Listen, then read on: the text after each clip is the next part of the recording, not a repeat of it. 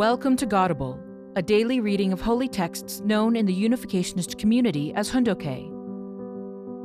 Today we are reading from the Pyeonghwa Gyeong.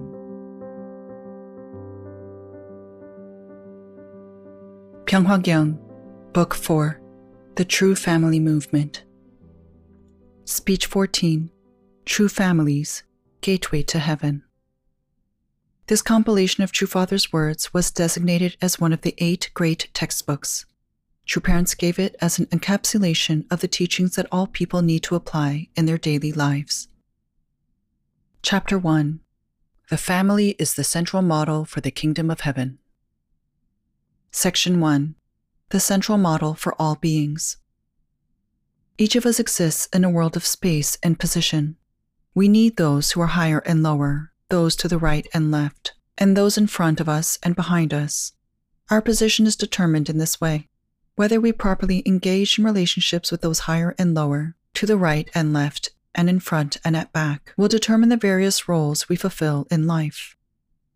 The same formula applies whether we are dealing with relationships of higher and lower, right and left, or front and back, or with issues within our family, nation, and world. According to the same pattern of higher and lower, right and left, and front and back, with the individual at the center, a family consists of the relationships of parents and children, husband and wife, and brothers and sisters. The same also applies within a nation. With the leader of the nation at the center, all families embrace the civilizations of East and West and of North and South, and then embrace all the people of the world as their brothers and sisters. This will substantiate a family model on the world level. This model applies to everyone. Each of you stands at the center of your model, your family, which then expands to the nation, world, heaven and earth, and finally to God. Everyone has the desire to be the center of the universe, and everyone has the potential to fulfill that desire. In this way, the concept of the family can be compared to the core of the universe. If we think of heaven as the parents, then earth represents the children, when considering East and West, East symbolizes the man and West the woman. So when a woman marries, she goes to wherever her husband is located. This can be compared to the way the West comes to have the same position as the East when it reflects the light from the sun. The same is true with siblings' relationships. When the oldest sibling begins a task, the younger siblings start to help. People need to be in a parent child relationship, a conjugal relationship, and a sibling relationship. In other words, these three relationships must meet at one point. There must be just one central point. There cannot be different central points for higher and lower, right and left, and front and back.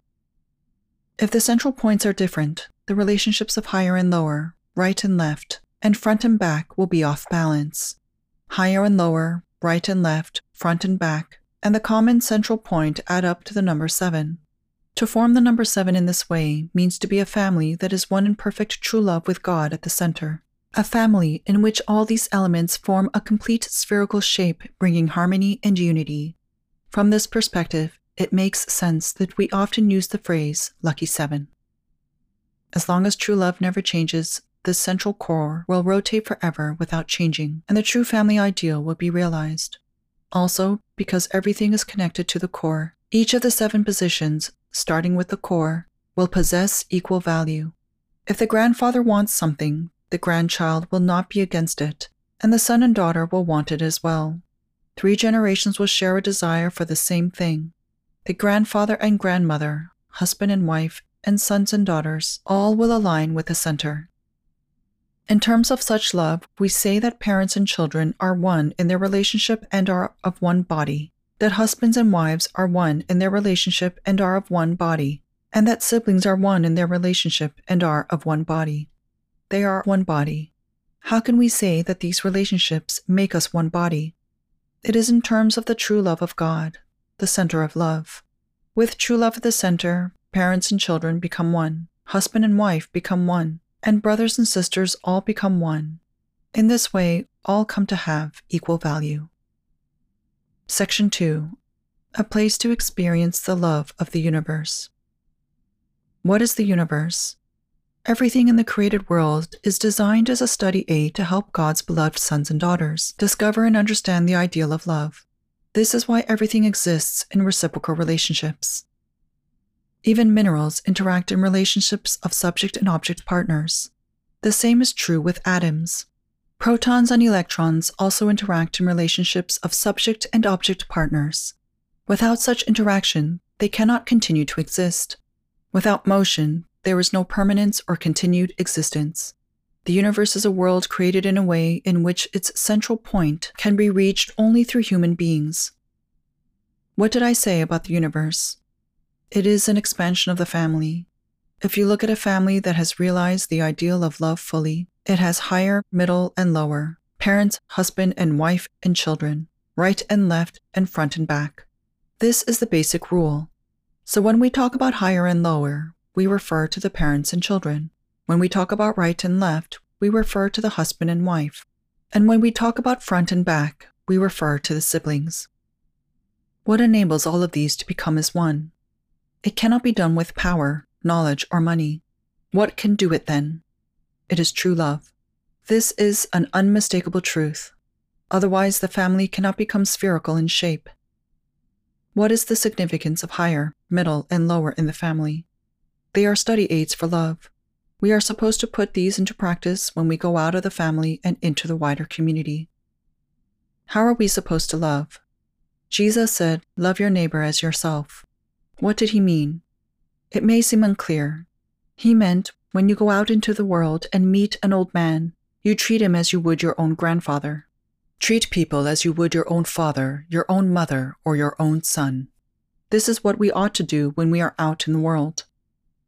The world can be compared to an exhibition hall filled with people, with each person representing higher, middle, and lower, front and back, or right and left. The world is an exposition of all the different types of human beings. If you can love everyone with such love, God will dwell with you in the midst of that love. What is the kingdom of heaven?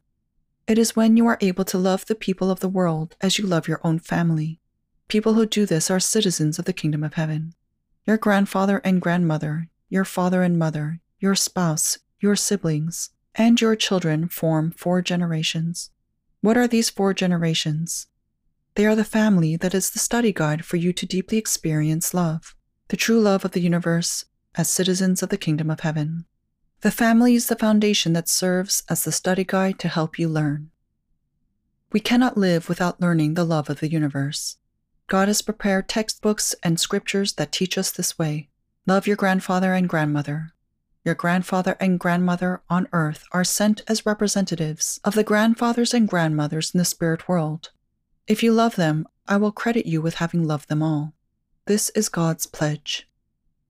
God also tells us when you show exceptional love for your father and mother, it is because you hold them to be guides and models to be loved as representatives of the countless number of fathers and mothers in the world. So I will credit you with having loved all fathers and mothers. Also, when you as a man love a woman, I will consider that a man representing all men in the world has loved a woman representing all women in the world. God then says, Since you have loved your sons and daughters, I will credit you with having loved all sons and daughters. The family is where we can be trained to do this. We are trained to love the world through a process that relies on Scripture. When a person who has received this training is asked, Are you ready now to go into the world and love the grandfathers and grandmothers of the world as you would your own? And the person answers yes, this person is capable of saving the world. Tune in tomorrow for the continuation of this speech on True Families Gateway to Heaven. Thank you for listening to today's episode of Godable. Godable is brought to you by the National Victory Fund and support from listeners like you. To donate, visit godable.org. Thank you.